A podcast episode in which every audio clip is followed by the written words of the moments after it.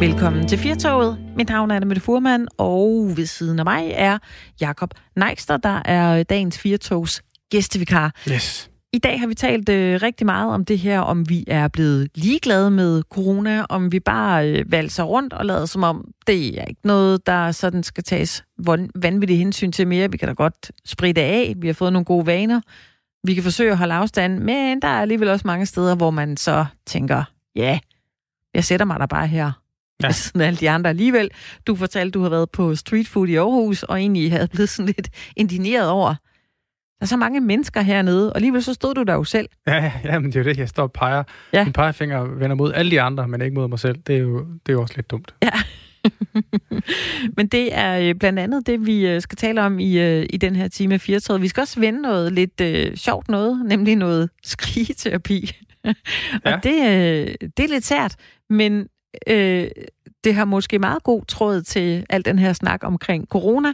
Jeg faldt over et, øh, en nyhed, det var vist øh, BBC, der havde den med et øh, sådan forlystelsespark i Japan, som øh, selvfølgelig havde en rutsjebane, og der var et skilt ved den her rutsjebane, hvor der selvfølgelig stod, du skal bære mundbind, og så opfordrede man folk til at skrige i hjertet.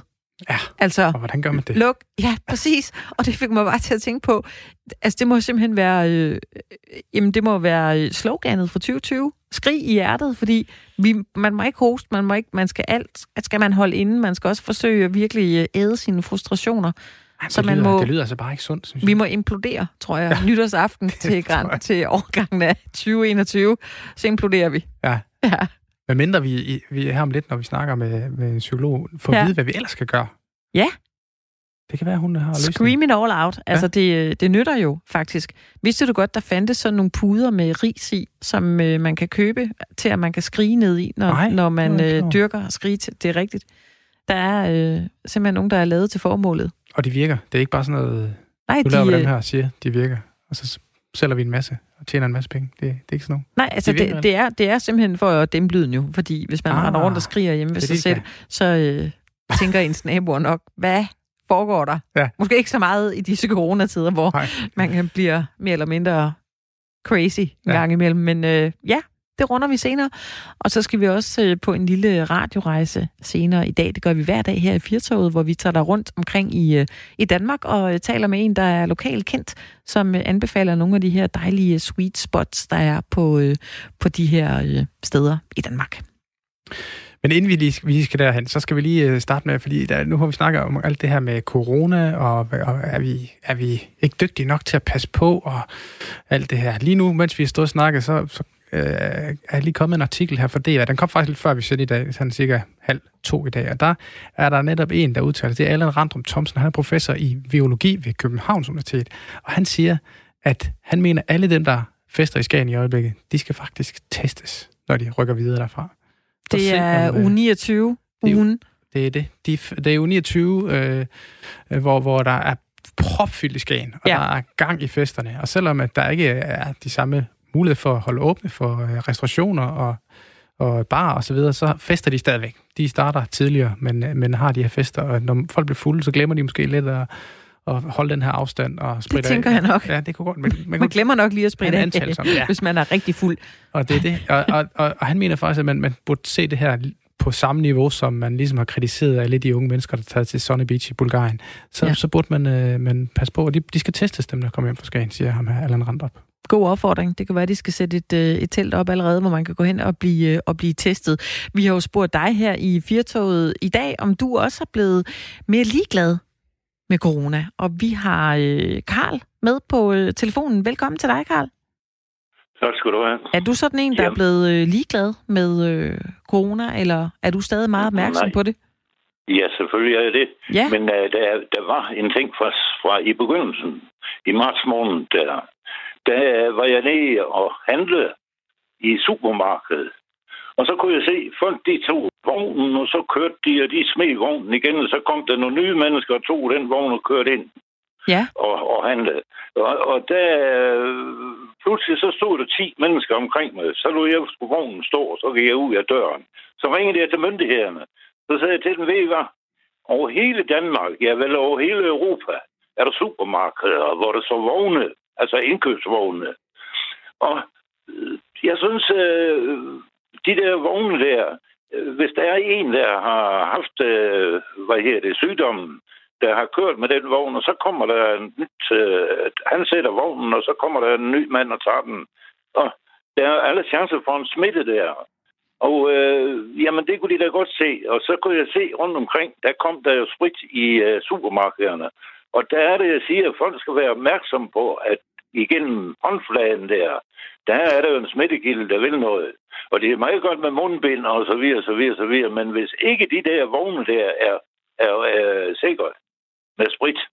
Jeg ja. havde selv en klud med kosprit i, i en plastikpose til at begynde med, med øh, til at tørre vognen af med. Ja. Men efterhånden, så har de jo øh, øh, fået lavet øh, sprit i de forskellige øh, supermarkeder og så videre. Men det er altså vigtigt, at folk de, de tænker på det. Fordi ja. det er nok en af de rigtig store smittekilder, tror jeg. Ja, større, Karl, øh, større. der hvor du handler i dit lokale supermarked, er der så nogle ja. Øh, handsker, man kan tage på? Sådan nogle plastikhandsker. Ligger de fremme? Ja, ja men øh, jeg er lige ved at sige, jeg er lige ved at sige, at plastikhandsker og så videre, så videre. Det er sgu meget godt alt sammen. Nej, det der almindelige, øh, hvad her det, sprit, rent udsagt, når det er rigtig sprit, jamen det øh, neutraliserer jo alle de der ting der. Øh, de der øh, handsker der, jeg ved sgu ikke, folk de strider rundt med de handsker, de ligger rundt omkring mig. Og hvis der er en, øh, har jeg nær sagt, der har haft den sygdom der og brugt de handsker, hvad så? Så kommer der en, der samler dem op, og nej, sprit, det er sgu sagen til de der indkøbsvogne der, ja. og til at, at handle ind. For alt det andet der, det er for mig at se, der er meget af det, det er sgu uh, unødvendigt. Ja. Og lige sådan en hel masse af de masker, de bruger der, det er også, uh, ja, det kan være godt nok. Men uh, jeg tror afstand. Afstand, og så uh, sørge for at få spritet de vogne der. For ja. det er jo, det er jo Men... hele Danmark.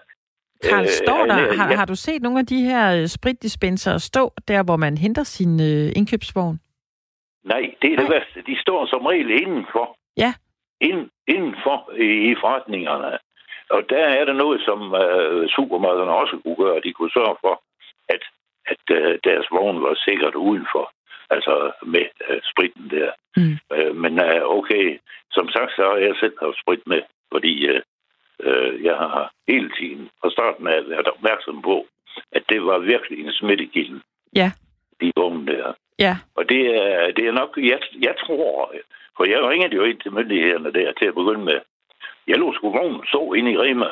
Ja. Jeg kan godt se, at der stod 10 mennesker omkring mig nu. Nå. Og så tænkte jeg, det vil jeg ikke det her. Nå. Så kom der en ung mand ud, og han skældte mig ud, fordi jeg lader den vogn så derinde. Nå.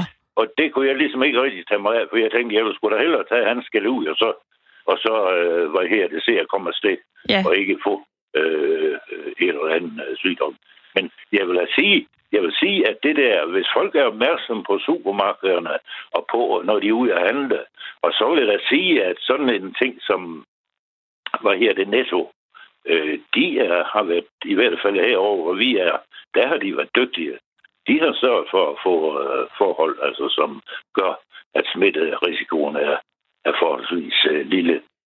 Øh, men, men uh, det er forskelligt fra forretning til forretning. Ja. Men jeg synes, forretningerne der, de har altså et ansvar. De yes. har et stort ansvar.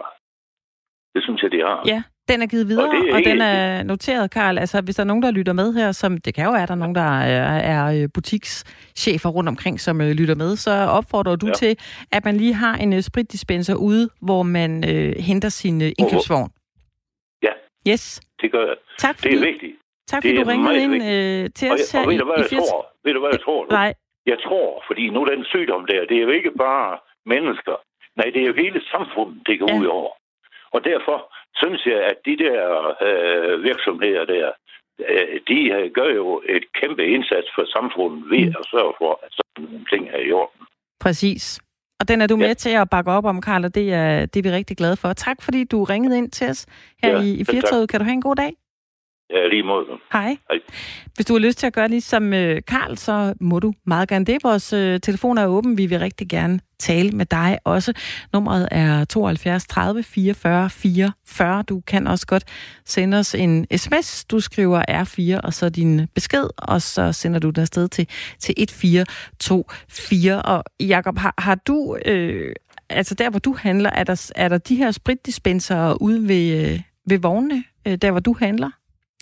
Nej, det er ikke. Man skal lige lidt ind, men det er, det er en forholdsvis lille netto. Jeg handler ja, i ja. oftest, det er der ligger tættest på. Det er jo det, ja. der afgør det til, ikke? Jo. Men, øh, men nej, der skal man, man skal lige øh, indenfor, og så kommer den så der. Så jeg kan godt se Karls pointe i, det vil, det vil gøre det noget nemmere, for man lige kunne tage og spritte af, mens man ja. tog vognen. Altså, der er jo de her handsker, man kan tage på, men de er så heller ikke faktisk ude ved indkøbsvogne.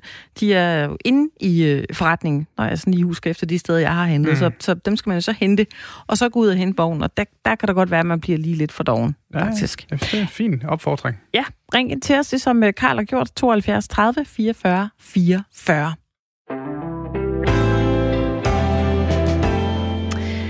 Vi skal lige runde noget cancel culture nu, Jakob, fordi i et øh, opsigtsvækkende åbent brev har den øh, tidligere debatskribent og redaktør hos New York Times, Barry Weiss, sagt sin stilling op.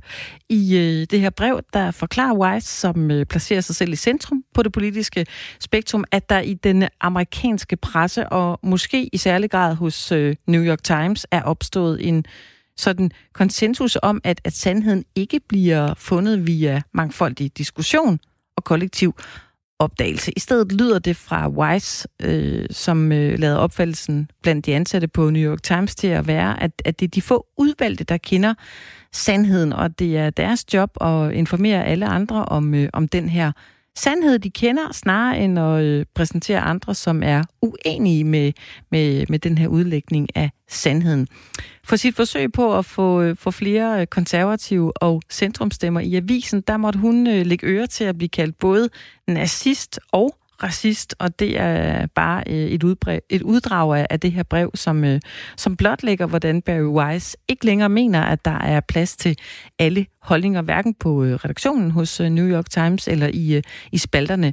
Men i Barry Weiss opsigelse, der faldt vores reporter, Tove Grippings, tanker hen på den her cancel culture, et fænomen, hvor en gruppe mennesker, ofte online, mobiliserer sig og, og klager over en øh, ansats udtalelser, som øh, i sidste ende får deres arbejdsgiver til at, at fyre dem eller, eller på anden vis straffe dem.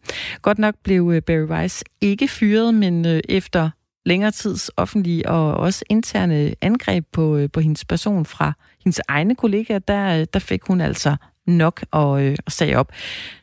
Produceren, reporteren, medverden med mere, Tore Gripping, en forholdet her Firtoget, ringede til øh, debattør og også journalist Mikkel Andersson, som øh, i øjeblikket selv er ved at starte et øh, borgerligt medie op her i Danmark, for at høre om medierne og andre dele af samfundet har for lidt plads til, til holdninger, og om øh, Barry Weiss er blevet cancelled det er jo svært at sige, ikke? fordi altså, cancel culture er jo sådan et lidt diffust begreb, fordi man kan sige, at i nogle sammenhæng, der bruger man det meget snævert som et udtryk for, at folk de direkte bliver fyret, og det er Barry Weiss jo ikke blevet. Hun har jo selv valgt at sige sin stilling op.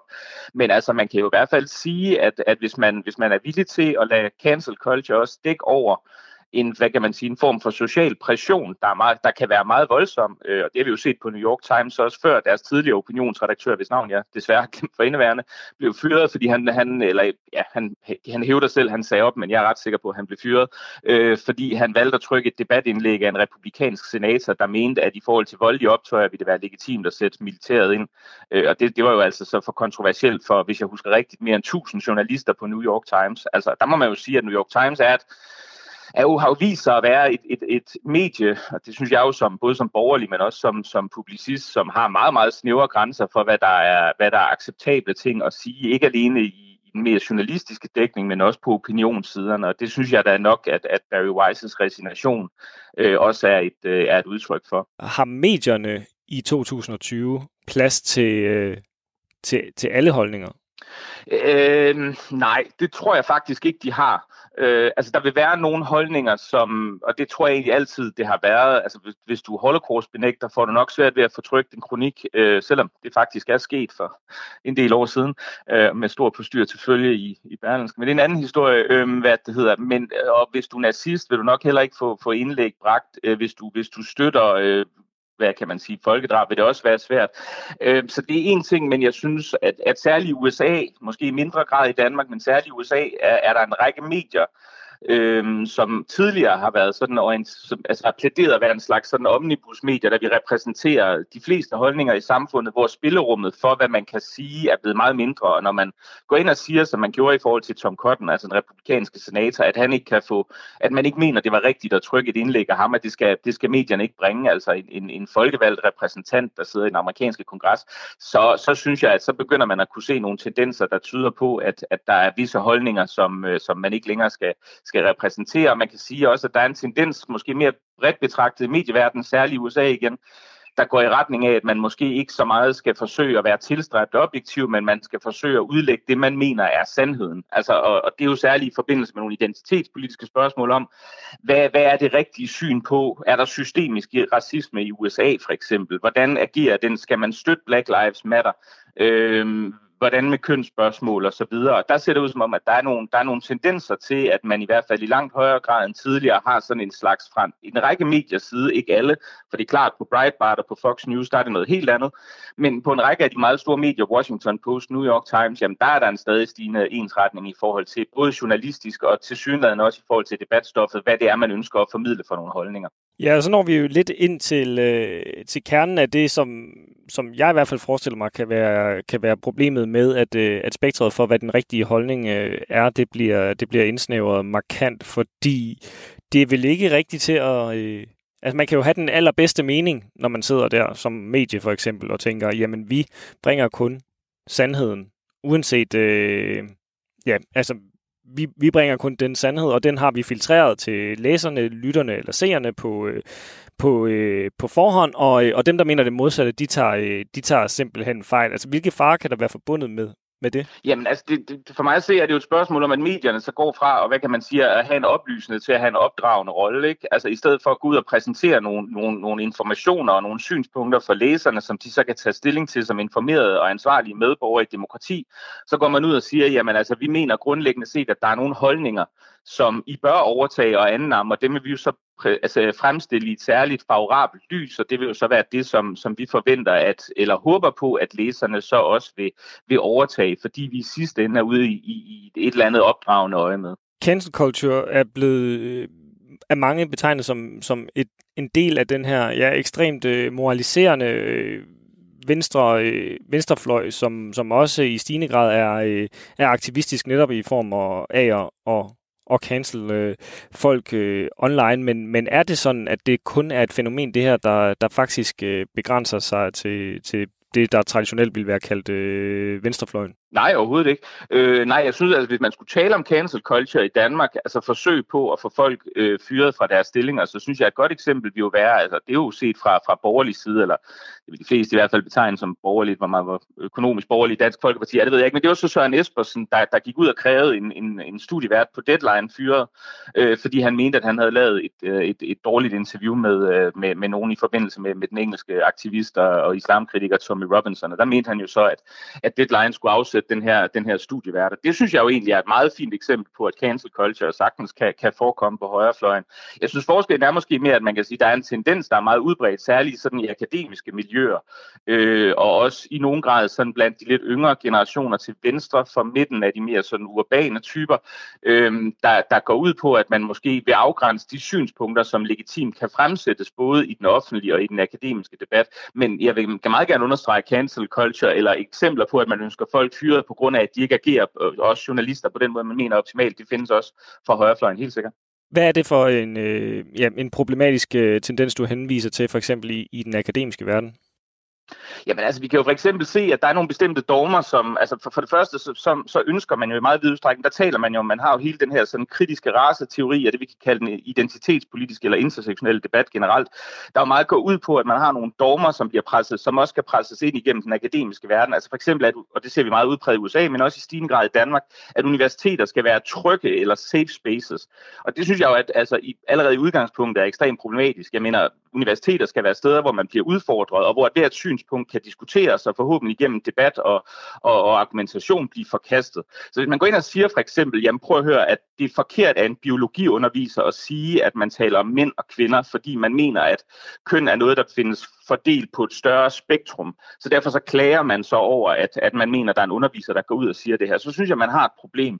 Hvis man går ind og promoverer nogle bestemte syn på, at for eksempel så skal universiteter, som man ser i USA lige nu, øh, committe sig til at bekæmpe strukturel racisme, hvor man går ind og siger som en a priori, altså en forhåndsantagelse, at der findes strukturel racisme, så er der også et problem. Altså fordi så presser du sådan set dybest set nogle, nogle ideologiske dogmer ned over den, øh, den akademiske verden. Og problemet er så også, en ting er, at man må selvfølgelig gerne have ideologiske dogmer og holdninger, det er jo fair nok, men problemet er bare, at du ser i meget vid udstrækning, at de bliver forsøgt gjort universal, altså universaliseret på, på særlige universiteterne, at du skal have et bestemt syn på køn, du skal have et bestemt syn på race, du skal have et bestemt syn på vidhed og, øh, og dybest set overtage nogle dogmer, som ligger i nogle i virkeligheden, eller altså reelt meget venstreorienterede teoridannelser, som man så forsøger ligesom at skabe som, eller at anvende som udgangspunkt for, hvordan man skal agere, og hvordan man skal, og hvilke emner, der er legitime at diskutere på universiteterne. Det synes jeg klart er et problem. Hvis man ikke har regnet det ud nu, øh, kan du så ikke lige forklare, jamen, hvorfor er det et problem, hvis, øh, hvis både øh, akademikere og øh, journalister ser verden igennem en bestemt øh, ideologisk øh, linse? Jamen det er jo fordi, så ligger du, nogle, så ligger du jo nogle, nogle, nogle, nogle antagelser ned over, hvor, altså så ligger du jo nogle vinkler ned under, og, no, og nogle antagelser ned over, hvordan bestemte ting skal opfattes, som tager afsæt i det ideologiske udgangspunkt. Hvis du går ind og siger, jamen Danmark er et samfund, som er herret altså, af, af strukturel racisme, det er et meget stort problem, og det skal vi bekæmpe. Jamen hvis det er det, du, hvis det er det, du siger, at den akademiske verden eller universiteterne skal tage afsæt i, jamen så har du jo allerede sagt, altså så, så, så, så har du jo anlammet eller an, overtaget en præmis, som der ikke kan stilles spørgsmålstegn ved, hvor jeg jo vil gå ind og sige, jamen det, det, er da, det er da et spørgsmål, der i høj grad er åben for debat. Det er da ikke, fordi der ikke findes altså, racisme på individplan. Selvfølgelig findes der racister i, Dan- i Danmark, men, men er, den, er det strukturelt på den måde? Findes der et, hvad kan man sige, et patriarkat, som via en slags maskulin konsensus søger at fremme mænd på bekostning af kvinder i en systematisk øh, udstrækning. Det mener jeg da også er et legitimt spørgsmål, som i meget vid udstrækning kan gøres til genstand for, for kritisk debat og argumentation og alt muligt andet. Ikke? Og der må man så sige, at, at, øh, at det, det er så noget af det, som man ser særligt i USA, at de ting her bliver bare lagt ned også i, som formuleret erklærede målsætninger fra universiteternes side, hvor man siger, jamen sådan er det bare, og det kan ikke diskuteres. Og hvis det så øh, breder sig øh, ud i, øh, i, i medierne her, jamen så øh, vil det vel af min umiddelbare antagelse også skade den, den offentlige debat, hvis, hvis, øh, hvis alt, øh, eller hvis en stor del af information i hvert fald bliver, bliver udlagt gennem, gennem den her øh, linse og præsenteret for, for de menige borgere gennem den her linse. Ja, det vil det i høj grad. Det vil det i høj grad, men jeg vil, jeg vil gerne understrege, jeg mener, der er meget stor forskel på det danske mediebillede, så det vi ser i USA, og, og det skal egentlig også sige, der findes en stor pluralisme, en stor mangfoldighed af medier i USA også. Øh, og, altså, men, og man kan jo sige, det oplagte, den oplagte indvending til det, jeg siger, det er jo, at hovedparten af danske medier er erklæret borgerlige, i hvert fald på lederplads.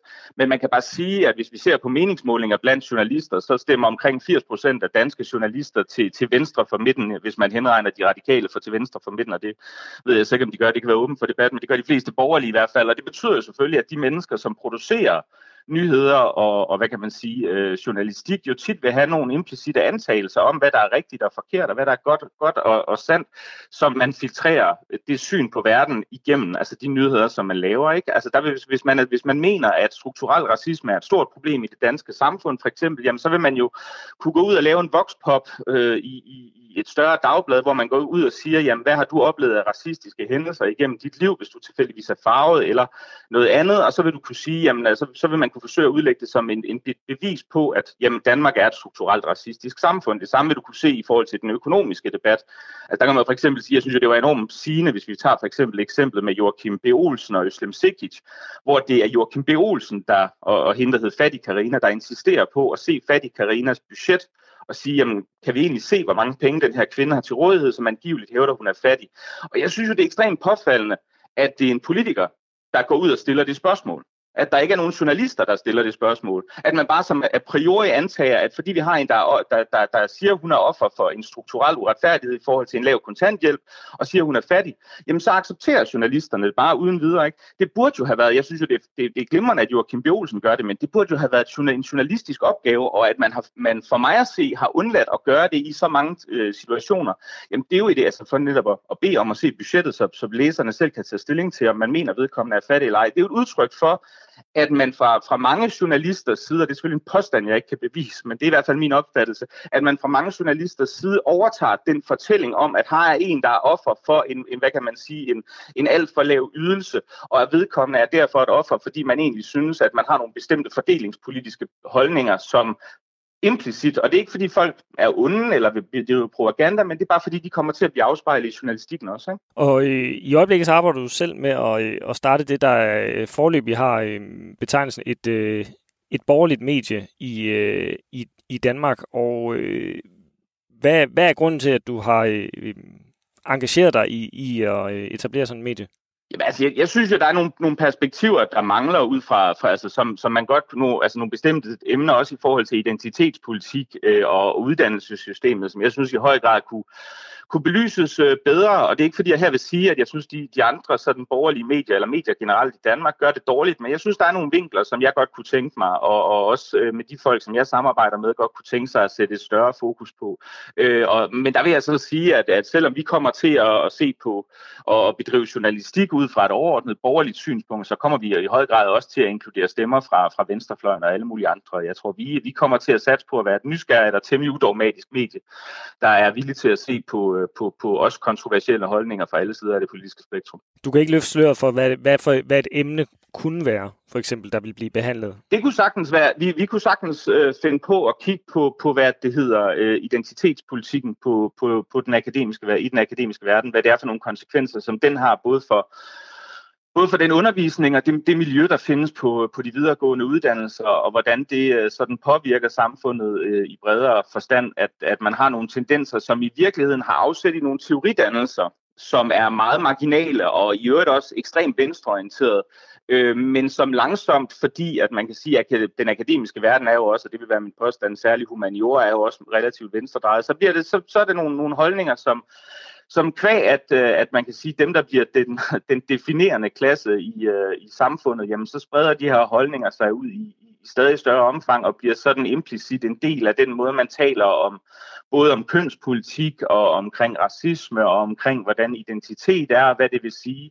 Øh, og det tror jeg, vi kommer til at se nærmere på. Nu når vi har talt øh, sådan en del om, om både identitetspolitik og, og øh, akademia, så kommer jeg til at tænke på, øh, på Ole Væver, der i foråret blev udsat for en form for, ja, øh, jeg ved ikke om det var frontalangreb, det var nærmest blindsided jo, øh, af, af to øh, forskere fra henholdsvis USA og, og, øh, og Storbritannien. Øh, for dem, der ikke kender sagen, jamen, så er det et spørgsmål om, at den anerkendte forsker Ole Væver, hans øh, teori om sikkerhedsliggørelse lige pludselig bliver angrebet for at være øh, racistisk på en, øh, en, en række punkter. At den her sag øh, sådan ren... Øh, er den et symptom, er den et eksempel på, på nogle af de ting, som, som, som vi har talt om her, eller stikker den ud som øh, enestående? Nej, jeg synes egentlig, den er meget symptomatisk. Altså, altså på mange måder er den, er, er den jo også et, et eksempel på den, hvad kan vi kalde det, selvradikaliserende tendens, der er i, i, i øh, hvad hedder, identitetspolitikken. Altså, Ole Weber er jo ikke et menneske, som, og det tror jeg ikke, jeg fornærmer hverken ham eller andre ved at sige, der, der, der, der hører til på højrefløjen øhm, overhovedet. Altså tværtimod har han jo været en, der har stået som, som eksponent for sådan en, en, en, en en venstreorienteret forskningstendens i meget, i meget udstrækning, men, men der, der viser det sig jo bare, at fordi han så blandt andet kommer til at, at bruge negative adjektiver om nogle afrikanske regimer, som virkelig også i den grad fortjener at få øh, hæftet negative adjektiver på sig, i hvert fald hvis man mener, at det at leve i frihed og velstand øh, og sikkerhed, det er en god ting, jamen så, så, så lever de ikke i nogen som helst meningsfuld grad op til det. Men alene fordi han han våger at gøre det, og så at han har den hudfarve, han har, altså han er jo så hvid, ikke? og han er jo så tilfældigvis også født i Vesten, jamen så på, på en eller anden måde kan det så lade sig gøre at skrive ind i sådan en slags øh, bizarre neokolonialistisk, racistisk øh, øh, tendens, ikke? Og, og det er jo sådan noget af det, vi kan se ved, ved den her identitetspolitiske venstrefløj, det er, fordi man på en eller anden måde dyrker offerliggørelsen i en meget ekstrem grad, så ender det tit med at være dem, man kan sige, som, som kan påberåbe sig at være mest ofre, som kommer til at være dagsordenssættende i den her tendens. Ikke? Altså dem, der ligesom bliver mest ekstreme. Hvis man kan gå ud og sige, jamen, jamen altså, at, at selv en Ole Weber er, er racist, jamen så har man jo nærmest på en eller anden måde bare påvist, at den her strukturelle racisme i samfundet, den er endnu større og endnu mere altomfattende, end hvad man tidligere har antaget. Og så er man jo pludselig ekstremt skarpsynet, og så må man jo forvente, at, at, at alle de andre identitetspolitikere, de også støtter op om den her analyse. Fordi hvis de ikke gør det, så kan man jo belejligt nok gøre det, som de gør ved, ved Ole Weber og ved alle andre, i øvrigt også blandt borgerlige, det er at sige, at hvis de ikke støtter den her tolkning, så er det jo nok, fordi I i virkeligheden er en del af den her strukturelt racistiske tendens, der nærmest er alt gennemtrængende, og det er jo i øvrigt også en tendens, der minder en del om konspirationsteori, men det er jo sådan noget andet. Men, men, men så jo, det synes jeg da i høj grad er, er symptomatisk for det. Jeg tror da også, at Ole Weber, det, det, det har han jo også selv givet udtryk for, er, er, er nervøs for, at det her kommer til at få karrieremæssige konsekvenser for ham, fordi hvis han skal publicere andre steder, 他说 øh, om, om man har, altså, han har det her indtryk af, at der er en masse, der opfatter ham som racist, jamen så selv hvis folk er enige med ham, så kunne man jo godt forestille sig, at der er en del, som vil gå ud og sige, jamen, har, har jeg lyst til at trykke en artikel, som en masse mennesker hævder er racistisk, eller, øh, eller, øh, en, øh, en artikel af en mand, som mange mennesker øh, har sagt har bedrevet noget racistisk i sin forskning tidligere osv. osv., osv. Ikke? Og det er jo et af de store problemer også, det er jo det her med, at, at i og med, at der er så få, der siger fra i forhold til de her sådan meget ekstreme tendenser, så kommer der meget nemt til at blive sådan en slags hvad kan man sige, en, en, en kultur, hvor man som akademiker også ender med bare at, ligesom at tige og, og undlade at udfordre de her dogmer, fordi man ved, hvis man gør det, hvis man udfordrer dem eller provokerer de her sådan meget rabiate tendenser, jamen så bliver man udskrevet som sexist, homofob, øh, racist, øh, eller hvad det nu ellers kan være, man kan finde fra den her store assorterede bolsjekrukke af isma-anklager, som, som man aldrig løber tør for blandt identitetspolitikere. Det var produceren Toge Gripping, som jo er på holdet her på øh, Firtoget, der havde talt med øh, debattør og øh, journalist Mikkel Andersen øh, i forbindelse med øh, cancel culturen her, og det var jo øh, øh, hvad hedder hun, øh, Barry Weiss, som øh, arbejdede på, på New York Times, hvor hun var debatskribent og redaktør, som har sagt sin øh, stilling op. Hun fik nok af det her med, at man ikke må udtale sig, og så mhm. øh, kommer øh, både kollegaer og andre efter en. Det er måske det, vi øh, bevæger os øh, hen imod. Jeg ved det ikke, jeg faldt faktisk lige øh, over et, et opslag på, på Facebook, som er meget sigende. Der er en, der skriver her, hvad skal vi føle os krænket af i dag? Jeg har lige mistet overblikket. Jeg vil nødt risikere ikke at være med på det nyeste. og det er jo på en eller anden måde, det bliver svært at, at åbne munden. På en eller anden måde bliver det ret interessant at se, hvordan, øh, hvordan det næste halve år til år bliver. Der har jo været de her kæmpe store øh, begivenheder. Black Lives Matter.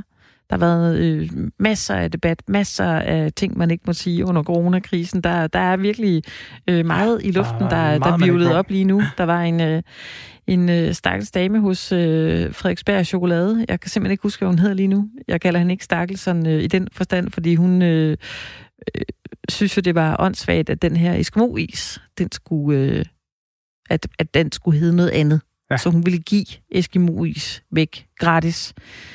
Og hvorfor skulle hun også ud og sige noget om det? Og så er hun så blevet øh, lagt nærmest øh, for had øh, i går, hvor hun, hvor hun lagde det her øh, opslag op. Så øh, det er man blevet lidt... passe på. Det skal man. Ja. Lige præcis.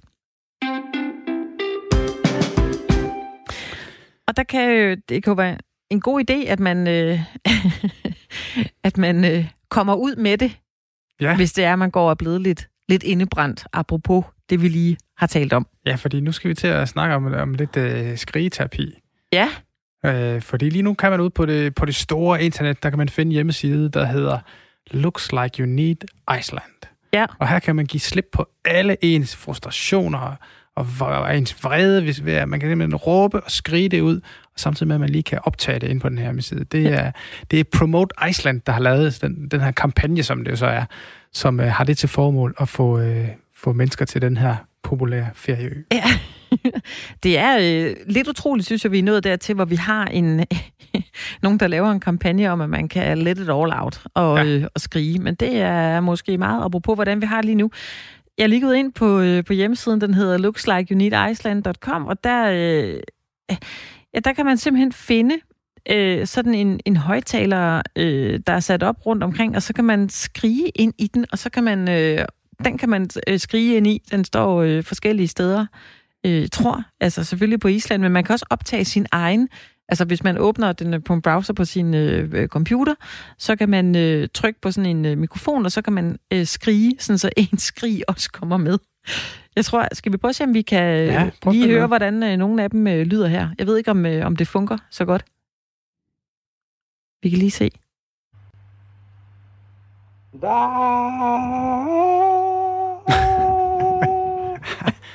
kom, kom lidt mere kraft Ej, det var da ikke... Øh, på det skrig. Det var da ikke så vildt. Åh, oh, hvad var der mere her? Der er en her også.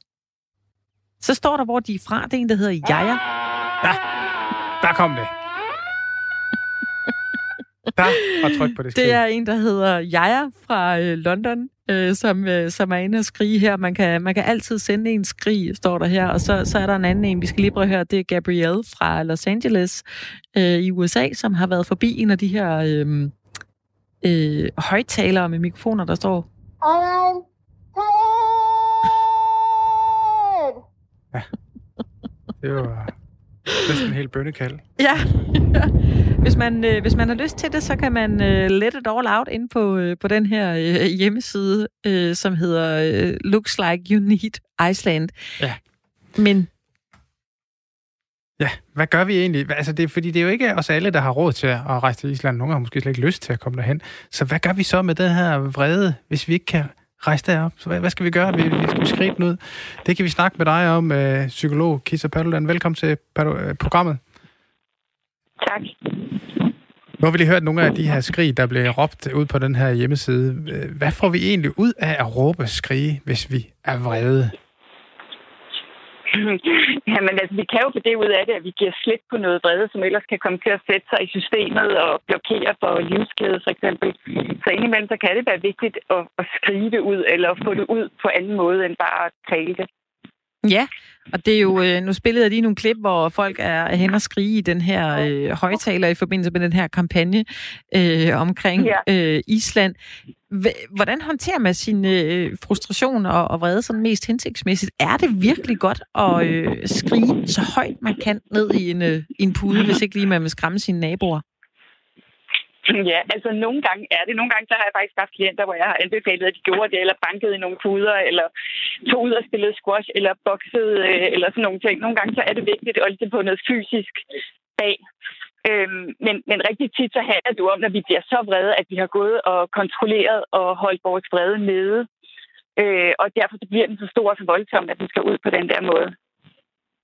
Så man kan sige, mest hensigtsmæssigt er det jo, at vi løbende mærker efter og er i stand til at kunne sige til og fra og mærke os selv og mærke vores grænser, så vi ikke går og bygger en vrede op, der bliver så stor. Jamen, men altså, det var, nu må jeg lige spørge, er det, er det ikke nemmere bare, hvorfor kan vi ikke bare sige, sige pyt? Pyt med det hele. ja, altså det, det er der også nogle personlighedstyper, der har nemmere ved end andre. Så, så det er også forskelligt, hvordan vi har det med vrede, og det er forskelligt, hvordan vi har det med at sige pyt. Og nogle gange er det super, super vigtigt at kunne sige pyt. Og andre gange så er det jo også vigtigt, at vi giver os selv lov til at mærke de følelser, der nu er forbundet med menneskelivet, som for eksempel vrede. Fordi hvis vi hele tiden siger pyt, og ikke giver os selv lov til at mærke, når vi faktisk er vrede, eller skulle have sat en grænse, eller hvad det kunne være, så, så risikerer vi faktisk at gå og undertrykke vrede, og det kan man faktisk blive syg af, også fysisk syg. Jamen er det ikke også, altså det er jo blevet sådan, også under øh, vores lockdown, og øh, der skulle vi jo håndtere en helt ny hverdag på en anden måde, og under coronakrisen i det hele taget, og mm. alt den her øh, snak, vi har om krænkelseskultur, og er det ikke også nogle gange er vi ikke også bare, øh, er vi ikke blevet alt for pæne? Altså, der er nærmest ikke nogen, der råber, hold din kæft mere. Altså, det må vi heller ikke sige, vel? Altså, altså det er nærmest ikke særlig nemt at, at, at være vred mere. Nej, vi er utrolig kontrolleret folkefærd ja. i Danmark. Altså, hvis man tager til Italien, så ser man jo folk sidde i deres biler, råbe og skrige og fægte med armene, og, og det er helt naturligt, ikke? Og hvis vi gjorde det i Danmark, så ville vi jo se ned på det. Vi ville synes, det var et menneske uden kontrol over sig selv. Vi synes, det var pinligt. Så vi er ikke særlig gode venner med store følelser i Danmark. Og, og det er på mange måder problematisk, at vi ikke er det. Men kan man ikke også nu, vi snakker om, om det her med andre kulturer, hvordan de bruger deres vrede, italienere og, spanier mm. og så videre. Er der, er der en måde, hvor man kan vende sin frustration og vrede til, til noget positivt? Ja, det er der helt sikkert. Fordi nogle gange, når vi bliver vrede, så handler det jo også om, at vi ikke accepterer eller har svært ved at acceptere en situation, som den er. Vi har modstand på det. Så, så nogle gange, i stedet for at blive vred, så kunne vi jo spørge os selv, hvad skal jeg lære af det her? Og det kunne vi jo også gøre i, i kølvandet her på, eller midt i, eller hvor, hvor vi nu er henne, øh, afhængig af, hvordan vi ser det på corona. Ikke? Hvad er det, vi skal lære af det her, frem for at blive enormt vrede og frustreret over det? Så, så ja, der er mange måder, man kan vende det på og arbejde med sig selv, sådan så det bliver en, en konstruktiv, positiv læring. Men, men det er også vigtigt, at vi giver os selv lov til at være mennesker med alt, hvad det indebærer. Nogle gange er vi vrede, og nogle gange sørger vi, og, og så er vi glade. Og, også fordi man kan ikke forvente at være rigtig glad i sit liv, hvis man ikke også tillader sig den, den anden del af spektret af følelsesspektret. Mm. Men jeg synes, altså vrede, jeg, jeg, jeg møder sjældent nogen, der sådan er, er særlig vrede. Det er som om, det er en følelse, vi ikke rigtig kender mere, og at man egentlig, altså mm. vi må nærmest ikke, vi, vi skal bare skynde os at acceptere den situation, vi er i, og hvis ikke, så må vi gå til en psykolog, eller være mindfulde og stå og tænke, nu trækker jeg vejret, mens jeg skærer den her gurk. I virkeligheden kan det være, at vi bare skulle til at, at være lidt bedre til sådan at, at få luft. Ja, nogle gange det, det skulle vi helt klart være bedre til.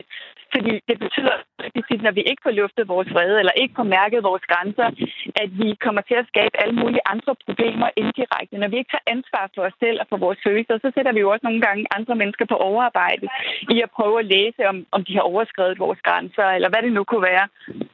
Så, så jo, altså helt sikkert, det kunne, det kunne vi virkelig godt blive bedre til.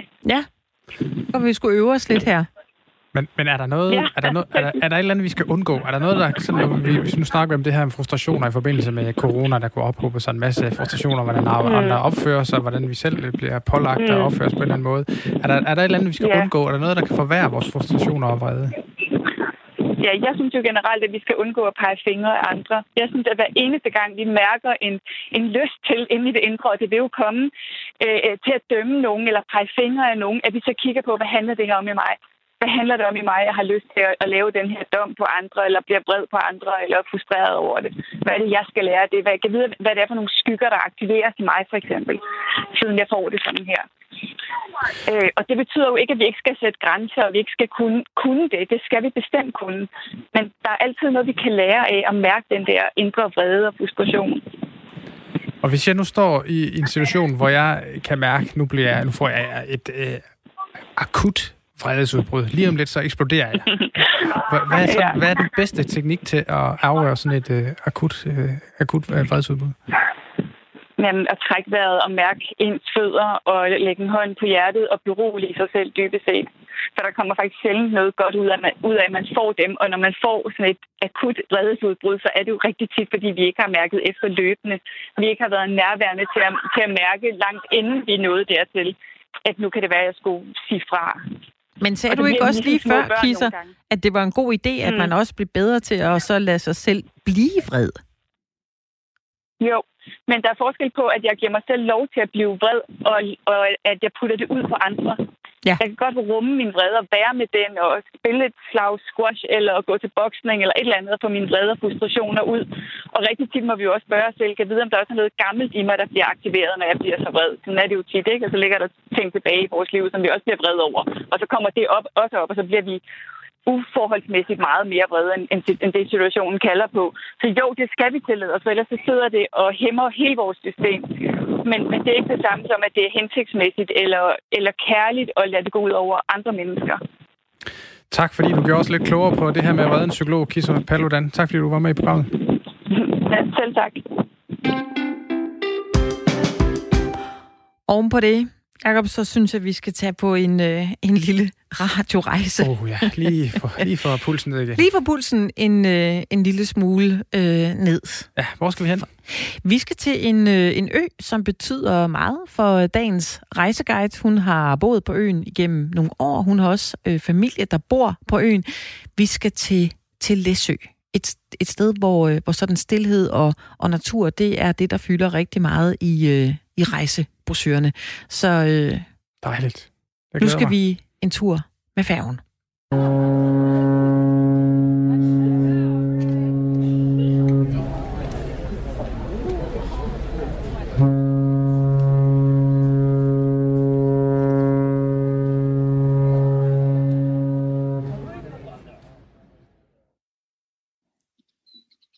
Nadja, du er dagens radio rejseguide. Vi skal til Læsø i dag, og vi ankommer med færgen.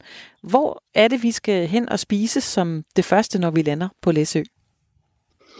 Vi skal helt klart øh, op på Carstens Hotel. Og øh, det sjove er jo faktisk, at man kan se Carsons Hotel, når man kommer ind med færgen. Så uanset om man har bil med, eller gående, eller cyklerne, så går man øh, maks øh, 100 meter, øh, før man øh, kan gå ind ad døren og, og sætte sig ned. Og, øh, og det betyder jo også, at man kan se, øh, man kan se øh, havneområdet med både løssejler og de fiskekutter, der er tilbage. Man kan se færgen, færgerne, der her i højsæson pendler frem og tilbage, og man kan se vandet. Det lyder rigtig, rigtig dejligt. Når vi øh, sidder deroppe og nyder udsigten, hvad, hvad synes du så, vi skal spise? Nu er det sådan, at Carsons Hotel er et af de, der lidt, øh, de, de, de ældre steder på Læsø, og er ikke forfinet. Øh, så det man får er sådan et kromutter mad med et twist, med et ø-twist. Så vi skal helt klart have et stjerneskud. Det er kæmpestort og kæmpe lækkert med de bedste, bedste råvarer. Så, så det er helt klart et stjerneskud. Det lyder rigtig, rigtig dejligt. Når vi har siddet der og, og nyt udsigten og et stjerneskud, så er vi jo mætte. Nu skal vi hen og have noget og, at drikke et sted. Det behøver ikke at være et, øh, en restaurant eller en café. Det kunne være, der var en dejlig lille plet på Læsø. Du synes, vi skal tage hen og, og nyde et glas. Hvor øh, går den destination hen til? Ja, og, og det er nemlig fuldstændig øh, rigtigt øh, set, vil jeg, vil jeg sige, i forhold til Læsø. Mange andre steder er der jo rigtig mange øh, caféer og restauranter, man skal besøge. På Læsø er der ikke så mange, og naturen er nok noget af det, det der er, er særligt kendetegnende ved, ved Læsø. Så derfor øh, skal vi tage øh, vores øh, børn i hånden og enten cykle, køre eller igen, man kan godt gå lidt ud af Strandvejen hen til en vej, der hedder Kongevejen. En lille øh, grusvej ned til klitterne, op i klitterne og sætte sig der have en flaske vin med, måske lidt, øh, lidt godt til ganen, lidt at drikke. Børnene kan, kan løbe ned på, på stranden. Vandet er fantastisk. Man kan gå langt, langt ud, uden at der sker noget som helst. Øh, og solnedgangen er sublim. Det lyder som et sted, man godt kunne sidde i otte dage, hvis det var. Det kan man. Ja. Yep. Men nu har vi siddet der lidt og, øh, og nyt mm. et øh, glas vin. Børnene har måske leget. De har måske også fået et glas saftevand, eller hvad man har til dem. Så skal vi ud og, øh, og opleve noget på Læsø. Hvor er det første stop, du vil tage os med hen? Øhm, jeg har nok tænkt, at jeg vil, øh, altså bademæssigt, der er sådan lige to ting, der ligger som, som en aktivitet på første dagen, vil jeg tænke. Enten skal man tage længere ud af strandvejen, helt ud i det, de lokale kalder ud sydvesten, ud til den strand, der hedder Stokken. Øh, og det, der er, er kendetegnet med stokken, det er, at man parkerer bilen, eller stiller cyklerne, og så skal man faktisk over et stykke vand. Øh, og nogle gange, når, når, når der er lidt høje vand, så går vandet faktisk op til sådan, ja, hofterne, øh, navnen på, på det voksne menneske. Så, så børnene skal altså lige lidt op, eller man skal lige have dem til at, at ligge på et eller andet, eller man skal i hvert fald lige have fat i dem. Så går man de her 50 meter over det her stykke vand, og så kommer man ud til noget af det, af det smukkeste hav, vi har i, i hele Nordeuropa. Og det, der også er vildt, er, hvis man går over og går til højre, jo, så er der folk, men går du til venstre længere ud, så har du en strand for dig selv. Også når det er højsæson. Skønt. Øh, ja. Og der bader vi lidt, tror jeg, mm, og hygger ja. lidt. Og så, ja. øh, og så er vi klar til at, øh, at tage noget øh, tørt tøj på igen og bevæge os øh, hen til den, øh, det næste sted på Læsø, du synes, vi skal besøge? Ja, og der er nok ikke mange, der, der ikke ved, at der er, øh, er salg for Læsø. Og det, det er der, og der er også salg mange andre steder fra i dag. Øh, men salg for Læsø er sådan lidt, øh, det var altså noget af det første. Øh, men det er også specielt, fordi at man kan besøge salgsyderne øh, og, og simpelthen se de her gamle træshuse, hvor de har de her kæmpe store salgsyderkar, og hvor der også er, altså der er selvfølgelig rundvisning, og salgsyder Paul, han fortæller om, hvordan de syder salt, og både om, hvordan de gør det i dag, fordi det er en relativt stor industri i dag, men også hvordan de gjorde det i gamle dage, og det er mm. fantastisk. Og det kan, der kan man også have børnene med. Og det ligger i et naturområde, der, der hedder, altså ude ved Rønnerne, og det, det er altså også meget, meget smukt og karakteristisk for Læsø. Det lyder også dejligt. Jeg kan vide, hvor mange gange jeg har sagt ja, dejligt indtil nu, men, men det er ligesom det, der, en, der er inviterende. En, en ja, præcis. Når vi har været derude og, øh, og nyde det her, øh, den her oplevelse med, med salgsyreriet, uh-huh. så, øh, så uh-huh. tænker jeg, at vi måske har forelsket os lidt i Læsø og gerne vil blive. Det kan være nogle dage, det kan være en uge, måske har vi længere mm. tid, men på vores liste over, hvad vi ikke må gå glip af, hvad, hvad er den ting, der sådan lige står højst, du tænker, det her, det må I altså helt sikkert heller ikke gå glip af? Jamen, øh, helt sikkert at have nogle cykler med, eller lege nogle cykler, og så cykel. Øh, fordi der, det, Læsø er, de har de længste veje, og det, det, er de mest, altså det er de længste veje, øh, meget lige veje til tider også, men og hvor der ikke er nogen mennesker. Så det der med at sætte sig op på en cykel og bare tænke, hmm, når nu kører ud af den her vej, og jeg ved nok godt, hvor den ender, det er jo en ø, vi kommer et eller andet sted hen, men også bare at suge naturen til sig. Øh, det er, det er helt klart kendetegnende. Og så tænker jeg, at man skal, altså man skal bevæge sig op imod Østerby, som er op i den anden ende. Som er i den nordlige så, ende af, af Læsø? Ja, sådan ja. Nord, nordøst, vil jeg sige. Ja. Mm. Hvad er ja. der deroppe? Jamen, der er også, det er sådan den anden havneby, og den er, det, der er mere øh, fiskeindustri og flere kutter, der ligger til deroppe, så der er havnemiljøet mere øh, aktivt, end det er i, i Vesterø. Mm. Og, og det vil sige, at man kan komme derop, og der er de her kæmpestore øh, hav, øh, hvad hedder, måger, der, der, der sætter sig ned, og der ligger altså rester af krabbeklør og sådan noget. Kutterne kommer stadig ind i morgen. Øh, Læsø Hummerindustri øh, holder til der. Mm. Så der, og der er sådan, hvor de trækker bådene op om vinteren og sådan noget. Så der er sådan mere originalt øh, fiskemiljø, fiskehavn øh, miljø. Ja. Det lyder alt sammen som øh, noget, du har solgt på en måde, så man får lyst til at tage til Læsø i, øh, allerede i eftermiddag, hvis man kunne mm. lidt senere på dagen i dag, måske i morgen. Tusind tak, mm. Nadia, fordi du vil være guide her i øh, Firtoget på vores lille radiorejse. Værsgo. Hvad siger du, Jacob? Har du lyst til at tage til Læsø? Ja, det har jeg. Ja. ja og jeg kan også godt lide salt. Ja. så det, det lyder som en dejlig natur, ja. og, og, ja, og hun nævner også stjerneskud. Altså, Ja, men det, det er... Hun talte til min mave, så det jeg er på vej. Ja, det er ja. godt. Den er skrevet på listen.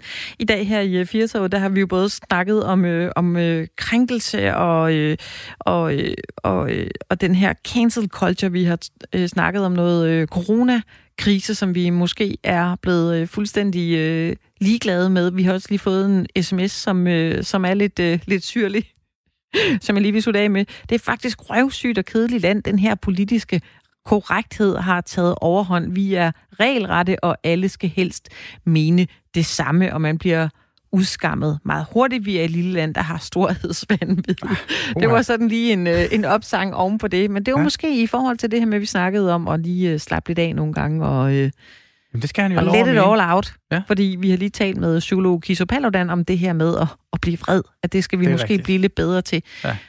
Og med det en mente, skulle vi så ikke øh, slutte af med, med en lille kærlighedssang? Jo, det har vi brug for om på det her. Er det ikke ja. det? Jo. Love is all around. Det er så ikke lige den, vi skal høre. Det er Lucas Graham med det nummer, der hedder Love Songs.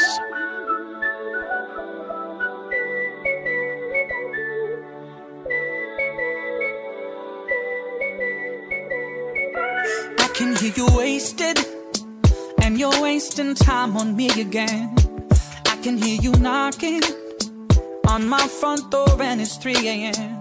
So I call you a taxi. From my pillow, I wish you'd take a hint and hop on in the backseat. Cause I got patience, but it's wearing thin. No, I'm not answering. No, I won't let you